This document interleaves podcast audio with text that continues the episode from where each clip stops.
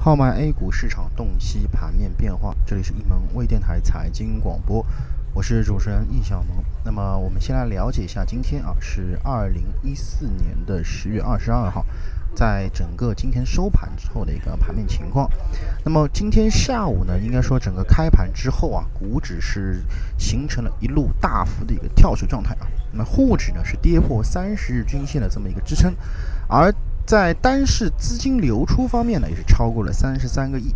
深圳成指更是流出了一百零一亿亿元这个以上啊，两市全天共成交两千九百亿元左右啊，继续形成一个成交量能方面的萎缩啊，深成指收盘之后更是确立了卖出信号。板块方面，只有四个行业板块保持红盘局面啊，其中保险、航天、国防和船舶。是排在了前三，除了保险板块上涨百分之二，这个一点二幺以外呢，其余的红盘的板块皆这个涨幅呢皆未超过百分之一。跌幅榜上，日用化学、中药和医药流通呢是跌幅超过百分之二以上，排在跌幅榜的前三位啊。概念方面，低空飞行、公募增发和新股分配形成上涨，而周三自贸区啊、摘帽和这个高效概念应该说是都有不同程度的一个下跌。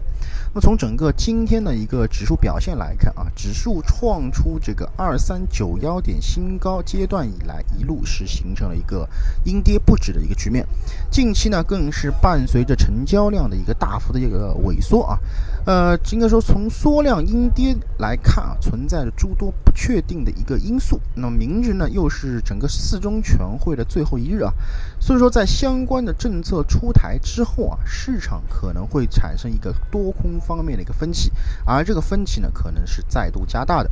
那么相信从技术上看市场的话呢，整个震荡啊将会得到一定程度的延续。而在资金方面来讲啊。整个沪指超级资金则是继续创出有超级资金记录以来的一个新低，那么相信啊，整个短期内大盘要有所起色，将是一个比较艰巨而伟大的任务。那么就目前所处的一个市场状态来看啊，操作上我们还是建议大家保持一个清仓的节奏，切勿由于某个热点出现而盲目追高。